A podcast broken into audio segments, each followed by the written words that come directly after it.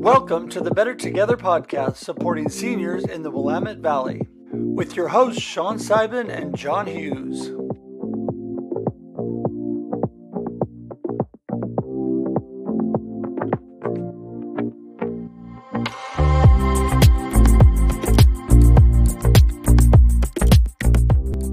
Now, here's Shawn and John. There he is, the man, the myth, the legend. How are you, sir? I'm good. How are you? I'm doing well. How uh, how's your last two weeks been since uh, our last show?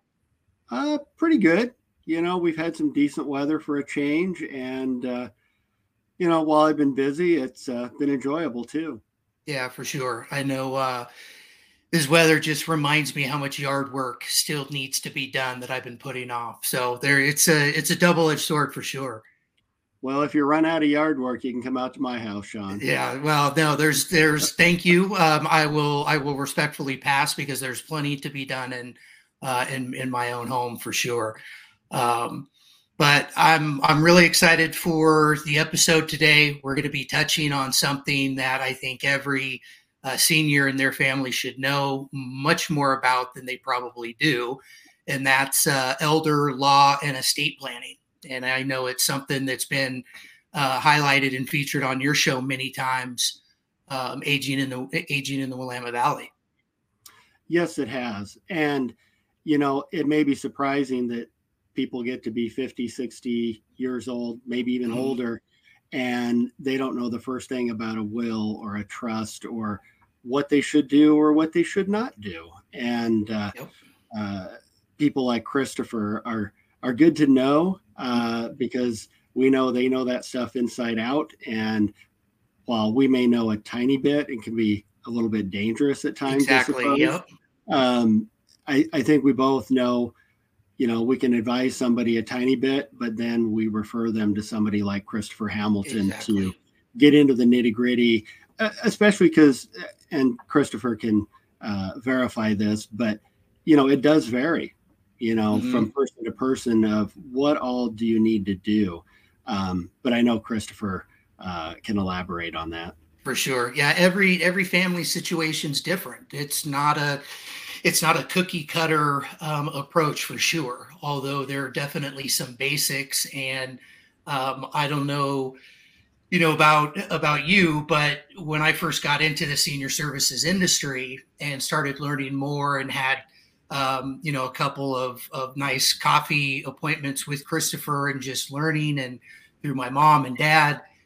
There's a lot of confusion about the differences between a trust and a will or you know the difference between estate planning and elder law. So we'll definitely get into that here in a little bit. But uh, before we do i would certainly be remiss by um, if i didn't welcome everybody for joining us today certainly appreciate it especially if this is your first time uh, joining us if it is um, and uh, even if you're a repeat visitor, the, the whole purpose and mission behind the Better Together podcast supporting seniors in our local communities is just that. It's it's a focus on all things senior related around serving our seniors, providing tools, providing resources, providing uh, information on the businesses and services that are available to seniors and their families in order to help everyone be more prepared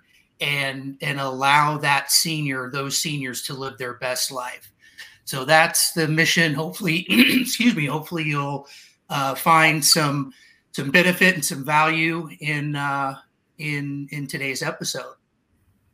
So well, without further ado, let's uh, let's bring on our guest today, Christopher Hamilton. Christopher, I've had the uh, privilege of knowing for the last couple of years. Got to know him um, a little bit, and it's certainly been a pleasure. He is um, a practicing attorney here with in Salem at McGinty, Belcher, and Hamilton Attorney PC. And uh, Christopher, thanks for carving out some time today. It's great to see you. Thanks again. Yeah, it's good to be here.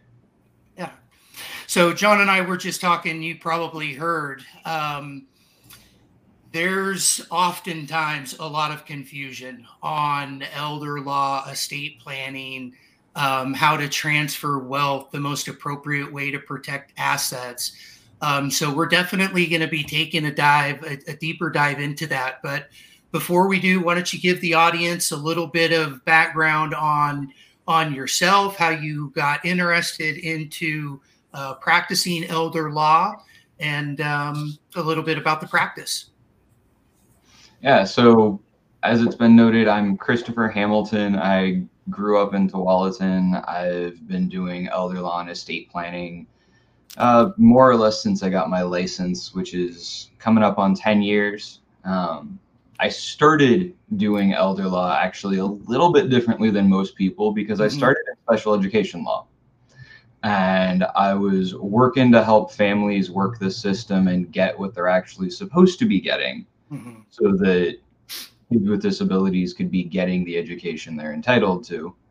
And a couple of bumps later, ended up looking for work with skills in guardianships, which is one of the kind of cornerstones of what builds out into elder law. And it's why I ended up doing this. And so, you know, I took that same heart for protecting people and making sure that the system is working to do what it should be doing and I'm using that now to help not just seniors, but everyone figure out what they are trying to do to protect themselves and how they can protect their loved ones. Excellent. So let's start with a, a, comment I've heard you make several times. And that comment is everyone over the age of 18 should have a will. let's start with that. What will? Me. Well, okay. Everyone over the age of 18 should have a plan. And okay. realistically, for your average 18 year old, we're looking at a power of attorney and an advance directive. If you care about yourself or anyone around you, those are two things that everybody ought to be carrying around. Okay. Because without a power of attorney, no one can help take care of your finances if you end up unable to do it for yourself. And without an advance directive, taking care of you when you can't talk about your own healthcare becomes a nightmare. And nobody knows what you want, which means you get whatever care the person they can grab decides makes sense, which is sure. usually what you're going for. Okay. So let's back up for one sec. A 30,000 or 15,000 foot overview of the difference between, which was one of my questions, the difference between advanced directives and power of attorneys. Not that there's that they are even remotely close to the same thing, but they often get lumped um, at the same time. Is that is that fair? If you're getting them done through an attorney, they should both be getting done at the okay. same time. Yes. And what's and the primary difference and what are they? So what we're looking at there in Oregon, and this changes from state to state. So listening from other states, please check in with somebody that practices in your state. But in Oregon, a power of attorney deals with financial and legal issues, and an advanced directive deals with healthcare and placement decisions. So, your healthcare representative, which is the person you give power to under your advanced directive, can decide what kind of medical care you get, can decide where you're living and getting supports if you need more support that can be arranged at home, decides how your end of life care goes based on the instructions and information you give them in your advance directive. And then a power of attorney is naming an agent, and that agent has the authority to do anything you could do with your legal or financial affairs. Okay. And is there a recommendation on who in the family or in in that um, you know situation who who should be how do we decide who's who? Or is there an easy answer to that? There is no everybody fit answer other sure. than someone you trust. Okay. And so if we're talking about the power of attorney you need to be thinking about somebody you would be willing to hand your checkbook to right this second with the full mm-hmm. authority to write checks or hand your debit card to with the full authority to spend money because that's what you're doing. And you know, some people get real freaked out by that. But if you're not looking at somebody you could trust with that while you are able to monitor your stuff, mm-hmm. you're really not looking at somebody that you could trust to be doing that when you can't. And then on the advanced directive, the other consideration becomes a little bit of background knowledge and emotional stability because the decisions that are going to get made using an advanced directive are frequently very stressful things to be looking at. You know, we're talking about do we use life sustaining treatments? How do we address life threatening concerns? And so you want somebody who's going to be able to hold up under that sure. and who's going to do what you told them to do. Mm-hmm. So if you've got, say, a spouse that has a very different philosophy, approach, religion to how they would go about that, you want to think about whether you really should be naming them or not. Or if you want to pick, you know, one of the kids that has more aligned beliefs or a friend or and you know if you run out of people you know there are also professionals that, okay. that reminds me of my own family um, i think when advanced directives and that kind of thing were first uh, getting started in, in Oregon, I remember my dad giving me something, um, you know, with his wishes that, in a nutshell, said, if a machine's keeping me alive and there's no hope I'll get better, pull the plug and walk away. Right. And I remember saying, shouldn't this go to mom? And he looked at me and he goes, what do you think? And I went, oh, she would never do that. So it was up to my sister and I to make that decision if the time ever came. And did you make John? Did you, as a family, and and Christopher, certainly a question for you as well. That decision for the advanced directives should be made together as as a as a team, as a partnership, as a family, whatever that situation is. When the person who's having, you know, if it's if it's my advanced directives, obviously before something major were to happen and I can't make those decisions for myself, not having someone in place, what now what happens? So if you don't plan, the core element that I'll probably end up coming back to quite a few times today is the government planned for you. Hmm and I don't know many people that would like the legislature writing their plan. No. And so if we're talking about an advanced directive, generally you're kind of hosed. Um, there's not a lot of decision making authority that can be easily passed. And if we're outside of a very narrow set of end of life circumstances, you know, there's a chance it's the hospital ethics board that's deciding on what care you get because nobody else has the authority to. Wow.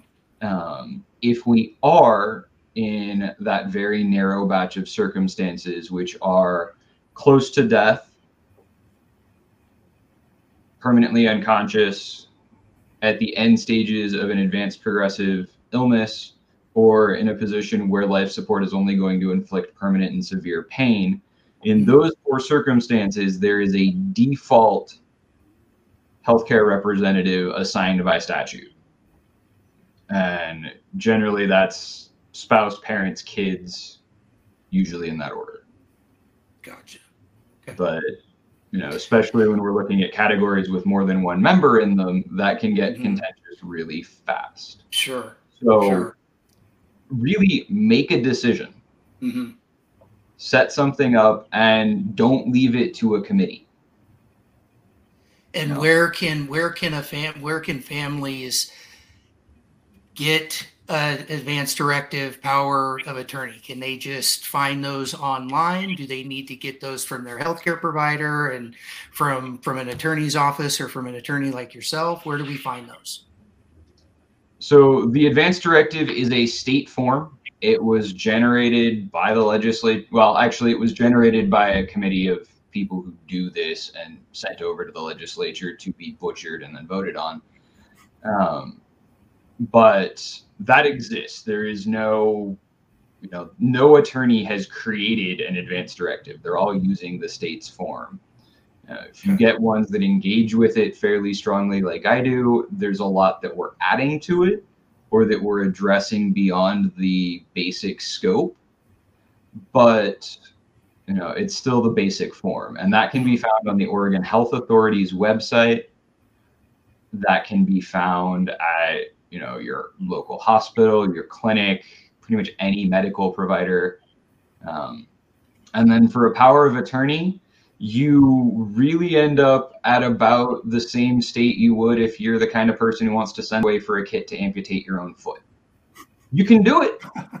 It's out there. But if you screw up, highly not really not recommended. and so, I mean, they do exist online or at stationary stores, but it is very difficult to get what you need and to know what you need without reaching out to somebody who does this for a living. Okay. Because so I have, I have a question. Points. Yeah. Um, so in Oregon, we also have another form called a POLST. Where does that fit in, mm. or does it replace the advanced directive, or supplement it, or how does that work? The two work together, doing related but different things. So the POLST is a portable order on life-sustaining treatment. That is orders directly from your healthcare provider to whoever the heck is working on you about what to do in very, very explicitly described circumstances. It's not giving somebody the ability to make their own decisions. It's just if X, then Y, which under some, you know, there are a few places where that's really helpful. But it is also something that is only really appropriate to individuals with either very fragile health or individuals who have a life limiting diagnosis and aren't expected to be alive in the next six months. And whereas the advanced directive is naming somebody to make healthcare decisions anytime you can't. So it is much, much broader. Okay. All right. So let's, the key takeaway, I think, then, at least for me, is if you're over the age of 18, mm-hmm. have a plan. Have some have some sort of plan, and that plan starts with a power of attorney and advanced directives. Mm-hmm. Okay. All right. I wanted to I wanted to make sure I wasn't missing anything um, that uh, before we before we change um, switch gears here. Um, what's the difference between and I didn't know this um, until I got somewhat involved into the senior services industry. But uh, share share with the audience the difference between estate planning and elder law, and I think there's probably some maybe some overlap, at least with some confusion. The difference between a trust and a will. Okay, so those are two very large questions. I'm going to start with the first one and then loop around to the second. Sure. So the reason why it gets confusing as to the lines between elder law and estate planning is that estate planning is a subset of elder law. Elder law is the category of law that includes estate planning, guardianships, and conservatorships, which the courts call protective proceedings, Medicaid, veterans benefits, and related issues. Um, but you will see certain attorneys advertise as elder law attorneys and other attorneys advertise as estate planning attorneys. And usually, when you see somebody advertising as an estate planning attorney, that's a signal for two things. Thing one is they don't like the messier stuff that comes with the rest of elder law. They would much rather just stick with the planning and two, they are more likely to be dealing with taxable estates and trying to engage in the complicated maneuvers it takes to navigate estate taxes and related taxes without totally screwing up your life. Whereas most elder law attorneys are focusing on estate planning for the rest of us looking at guardianships and conservatorships and the other things it takes to take care of what somebody needs beyond just a plan. So it's making it, implementing it, and dealing with the lack of a plan if we have to run into that situation. And then looking at wills versus trusts, those are a completely different category of things. But the core of what's there is both, well, a trust is a lot of things. And so this is going to be a very cursory answer, but usually we're talking about both in the context of planning for what happens to your stuff when you're dead. And a will, well, and the biggest differences have to do with probate. Probate being right. the state process of moving stuff from dead people to living people. And a will does not get us out of the probate process, it simply takes control of the probate process. So rather than falling back on the personal representative picked by the state and the distribution plan picked by the state, we are looking at actually deciding who's dealing with the estate and putting everything where we want it to go versus the state. So the wills obviously is going to identify somebody to do that versus the state doing it for you through the probate process. Well, the state's still, it's not that the state does it for you in probate, it's that where things go and who has priority to take control is set out by state statute. Okay. And we all have a default will if we don't make one for ourselves. And it's that default will that comes forward. Okay. Whereas if you do a will, then it's whoever you pick to be in charge and whatever distributions you go with, protecting whoever you want. Um, and then the core benefit of a trust is trying to avoid that probate to make things cheaper and easier on whoever gets left behind and has to clean up after you're gone. And when we're talking cheaper and easier, it's the difference between spending nine to 18 months in probate and you know losing five to 13 grand out of the estate to attorneys court costs newspaper costs similar things dealing with a probate to potentially not even needing to hire an attorney to get a trust taken care of Okay. So we we know the difference, the the, the general basic difference between um, a will and a trust, but there's different types of trust, right? The two most common I hear of the most are the revocable and irrevocable trust. So, what's the difference between those two? And is in, in the will would be completely separate from that because they're two completely separate entities in of, of themselves. Yes and no. A will is always going to come along with a trust okay. but rather than being the kind of planned out will that we just talked about it's going mm-hmm. to be what's called a pour over will that acts as a safety net and just dumps any property we missed into the trust it should never see the light of day, but failing to draft it is malpractice because things go wrong. Um, and then as far as revocable versus irrevocable trusts, we're talking about a good idea and kind of what everybody should be doing and a solution to very extreme problems that very few of us have.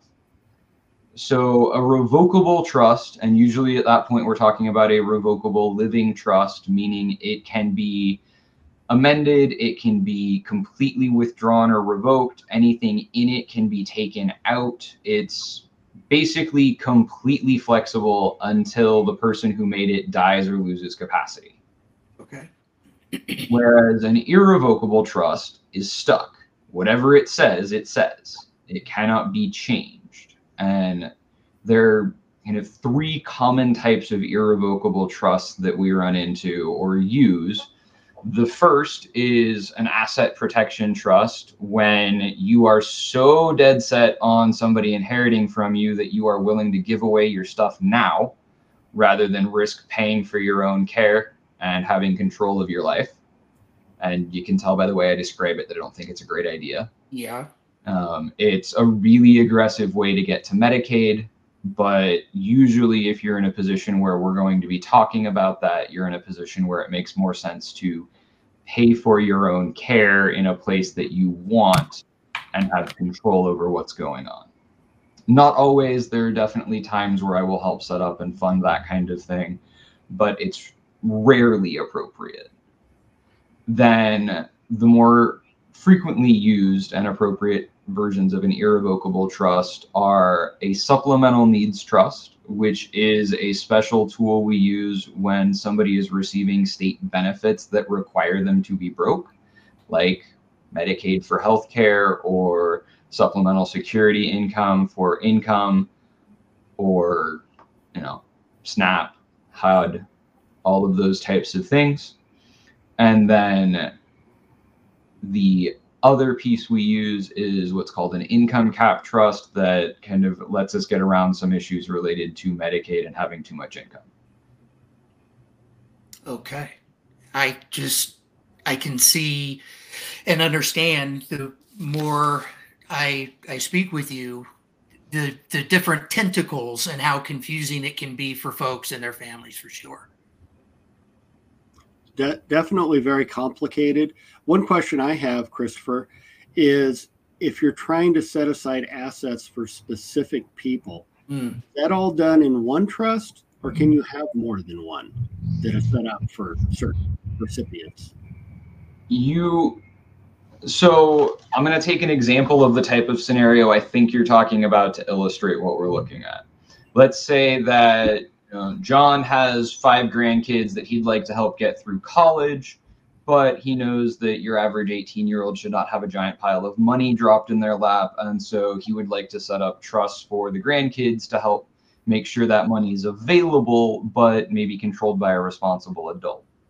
We would set those up as part of the revocable living trust we did for John so that when he dies, those separate trusts are spawned out of his trust, but they don't need to be separately established entities before that time. And there can be circumstances where it makes more sense to set up the freestanding trusts ahead of time, but usually that's when we're looking more at that supplemental needs trust realm. And we've got you know a younger adult who's drawing needs based benefits and multiple people that would want to benefit them at death so we look at creating a single freestanding trust for everybody to point to rather than having you know five six different trusts created out of different people's estates. Makes sense. Okay.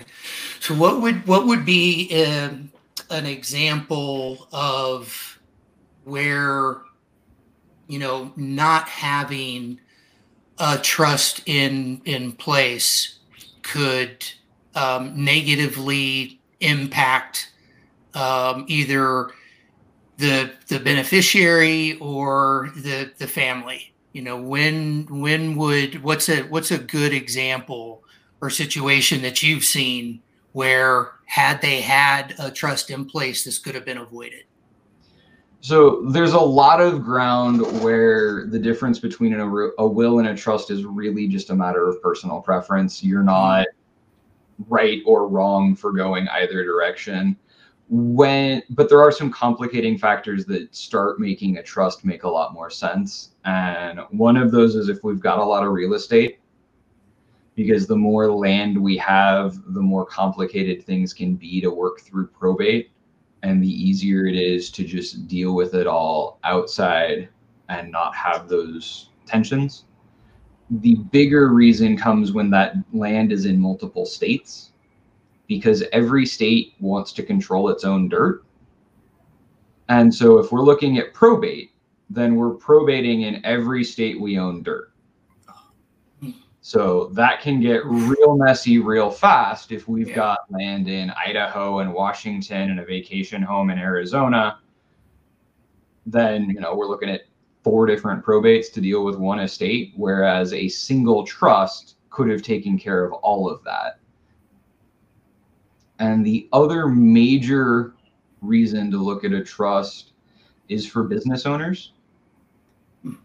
Because with a trust, we can assign the business into the trust, and the trustee has authority to manage the tr- to step in and start managing business things more or less right away which means we don't miss payroll, we don't miss a vendor payment, we don't have the company come crashing down around our ears because a judge is, you know, bogged down doing other things and hasn't had a time to deal with our probate petition. Right. Whereas if that business goes into probate and we're talking about a single owner business, that can be what kills it. That can be what makes it so that there really isn't anything for anybody to inherit because it went down in flames while nobody could deal with cutting checks. Um, another time where that makes a lot of difference is when we've got kids, hmm. because probate takes time. It takes time to get somebody the authority to start dealing with things, and it takes time to get the authority to start spending money. And there are provisions for support for minors and support for spouses, but even accessing those provisions again takes time. Whereas a trustee stepping up to take over just steps up. There isn't court process involved. We're not waiting on a judge. They just go to the bank, say, "Hey, this person's dead. I'm next. You know, I'm the successor trustee. Please let me into this account." And you know, there may be a little bit of extra paperwork from there, but that gets the ball rolling, and we've got the ability to, you know, keep a kid fed. Sure. Moving forward. Sure. So let's say hypothetically family's done the right thing. They're they're on the same page. They have a trust.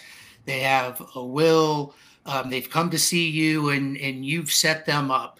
Um, and you've helped protect them their assets and have a have a transfer of, of wealth plan in place. How often is and now are they done?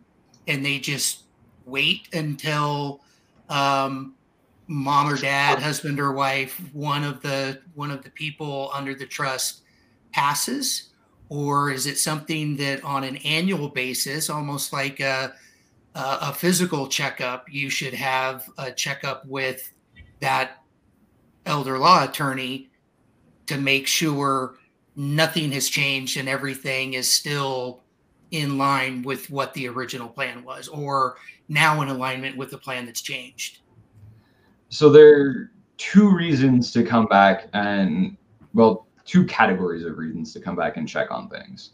One we should be doing it every four to five years just as kind of a mm. regular maintenance thing. Okay. And the other is when people start having major life events. So when somebody is born somebody dies somebody gets married somebody gets divorced somebody acquires new property or we decided we don't like somebody those are the kinds of times we want to come back in and assess does our new reality still get well served by the trust that we set up before? Gotcha. So, what would what would you say um, would be? And this is somewhat of a loaded question, and I, I definitely think this is going to be um, you know a, a, a two part show but for the sake of time if you could have the five what would you say would be the five most important things a senior and their family should know or do in order to protect them and their assets? What would those five takeaways be there's not a universally applicable answer to that because sure. it varies wildly based on what we have. Right. The most important thing to do is usually to reach out and have a conversation with someone like me about estate planning. And that certainly doesn't have to be me. There are plenty of other great estate planning and elder law attorneys in town. But getting explaining what needs to be thought about is an entire semester of law school, if not more. And so there's just not enough I can download to somebody in this kind of format to really cover what they sure. might need to be worried about. So step one is just go talk to a professional. Okay. Most of us don't charge for consults or it's a fairly minimal charge and can frequently be rolled into the cost of actual work that needs done if that becomes where we're going. Okay. So usually you're out nothing but a little bit of time to understand what you actually need. But generally, we're looking at there should be a power of attorney, there should be an advance directive. Mm-hmm. And once we have things that can't be dealt with outside of probate because of how they are, we need a plan in the form of a will or a trust to make sure that everything goes where it's supposed to when you're dead. Sure. Well, it's really, we just need a plan to make sure it all goes where it's supposed to when you're dead, regardless of the form that that takes. But depending on circumstances, that may or may not require a will and a trust. Or okay. So to maybe take Shawn's question and flip it upside down, mm-hmm what are three or four common mistakes you make? Because I know at one point in time, I kind of had a conversation with you and I said, Oh, well, in my mom's case, she made me joint owner on her bank accounts. And your comment was, You got lucky. So, yes. starting there, could you cover, you know, a handful of things that are probably common mistakes that people do, especially if they're trying to do it themselves? And I mean, other than trying to do it yourself, the some of the more common ways people do that that screw themselves up, you know, they try to add somebody's name to an account, a house, a vehicle, and if that person did not actually put money into the account, the house, the vehicle, the whatever, then you've made a gift that can screw you for Medicaid purposes that can have tax implications if that person gets into some kind of legal trouble, you know, has a car accident and was carrying state minimum insurance and now has judgments against them for way more than they own, your stuff is now exposed to their liabilities. And if we're talking about something like a house, you know, if I screw up, my house is relatively safe. If my name were also on my parents' house, their house is not. It's not my primary residence, so it doesn't get those protections. And so, you know, you add a kid to your house, you can end up homeless because they got in a car accident. If we're looking at, you know, naming people on accounts, I frequently see, you know, somebody realizes, okay, I'm not going to add the kid to the account because that's a problem. I'm going to name them as a pay on death beneficiary. And they name kid one of five thinking that kid one is going to distribute all the money equally to the other four. And assuming kid one is an angel and actually does that, you have still caused them tax problems. You have still caused all kinds of messiness because that money became one's money and then one made gifts to the other four. So if we're going to end up using a POD, make sure that it is a POD that reflects how you want things to be at the end of the day not POD to the responsible kid and make it their problem. Right. That's not a great way to reward the responsible kid. and then the other thing is, if kid one isn't an angel, kid one gets a lot and everybody else is getting nothing. And there's nothing anybody can do about that. So you know, those are some of the things that get screwed up. The other major thing with property in particular comes from capital gains tax issues. So you know, let's go back to getting put on my parents' house. At that point, my basis for capital gains tax purposes would be what my parents paid for it when they bought it 20 years ago. So when I sell it, I'm paying tax on the difference between the price 20 years ago and the price when I sell. Whereas if it passes to me through a trust or through a probate at death, I get to move my basis for capital gains tax purposes up to whatever it's worth when the second of my parents dies, which can save tens of thousands, if not a hundred thousand or more in taxes.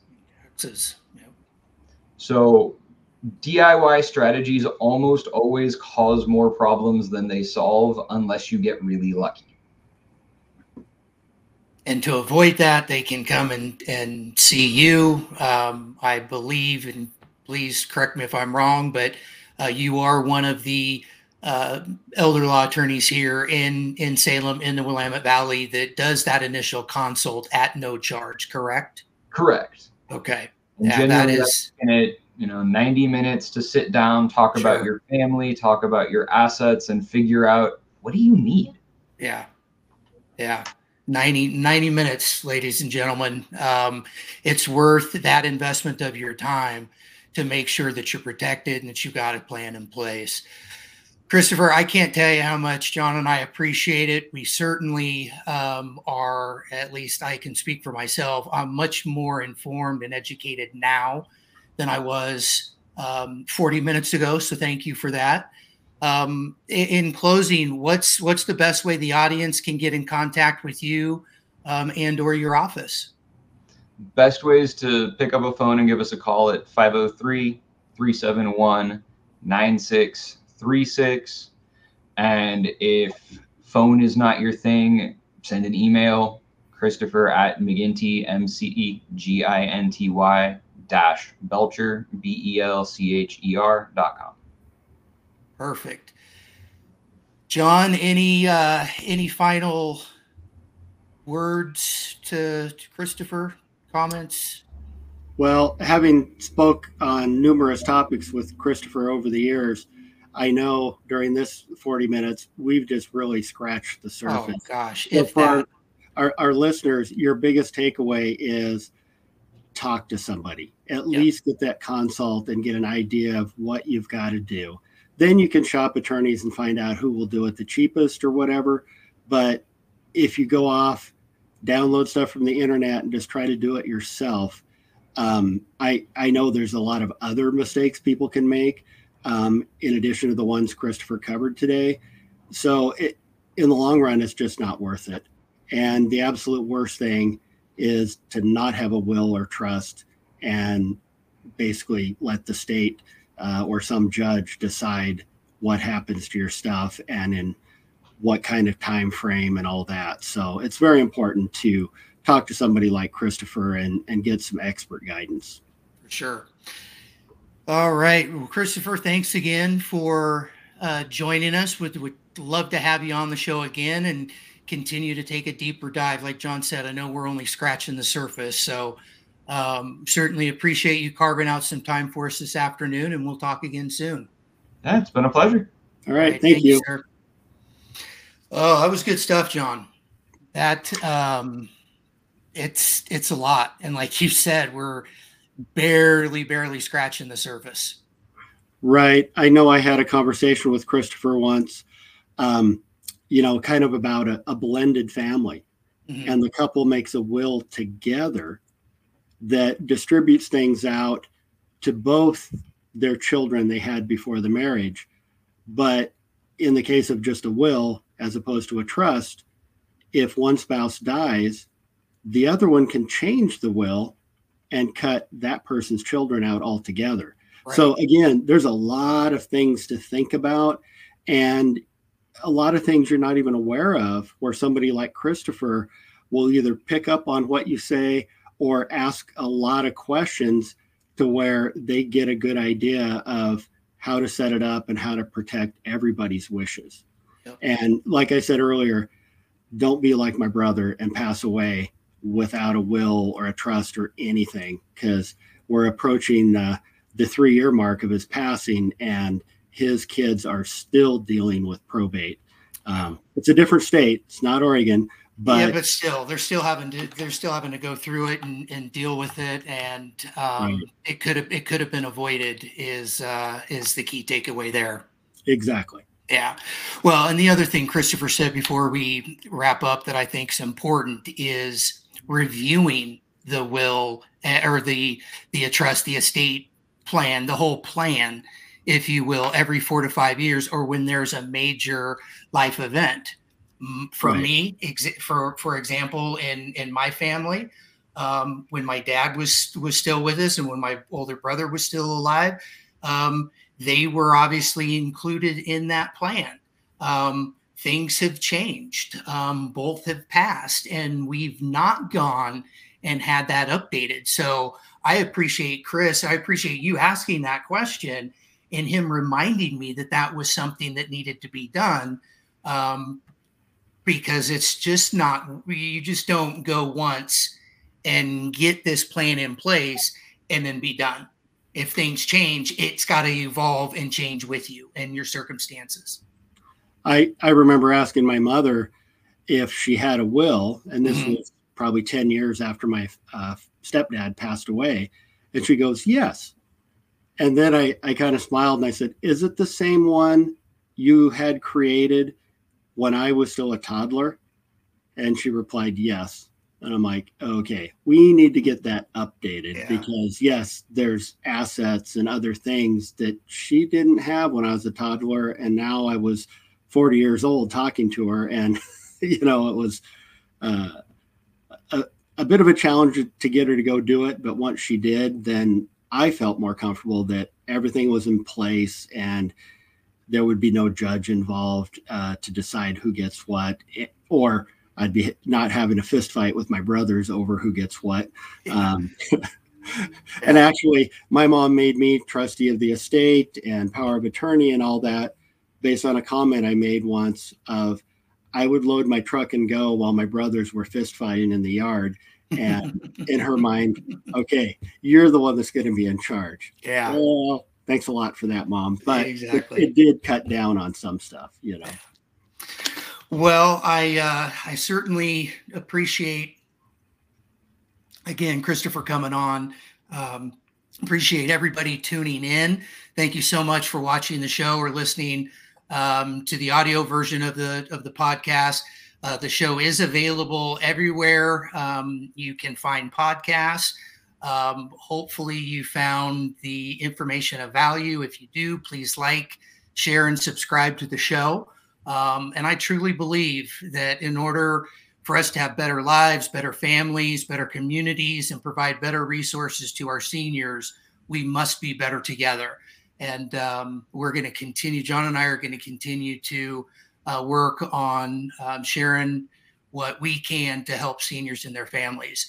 I've been your host. My name is Shawn Sibon. I'm a licensed real estate broker in uh, in the state of Oregon with eXp Realty. I am also a certified seniors real estate specialist, and uh, I focus on serving the senior client ages 55 and over. You can reach me at 503 569 5651. Email Shawn, S H A W N, dot Sibon, S I B is in boy, O N, at exprealty.com or on my website at www.shawnsibon.exprealty.com. John, a huge thank you to you. What's the best way everybody can get a hold of you? Um, well, I'm John Hughes. I own and operate ComForCare Home Care here in Salem. I'm a certified senior advisor and a certified dementia educator. Uh, you can call us at 503 400 6637 or find us at comforcare.com. And that's C O M F O R C A R E, correct? That is correct. Excellent. All right, everybody. We will be back in two weeks on February 22nd uh, the topic of that show is going to be uh, the senior housing, uh, senior housing in the Salem Keizer area, and really the senior housing crisis. Our guest is going to be Stephanie Bob. She's the resource and development director for the United Way of the Mid Willamette Valley. Certainly looking forward to talking to her about um, the uh, what they're doing to help the the homeless uh, problem and and the homelessness with seniors. So, John, have a great rest of your week. We'll see you again in uh, in two weeks and continue to be better together. Indeed, I look forward.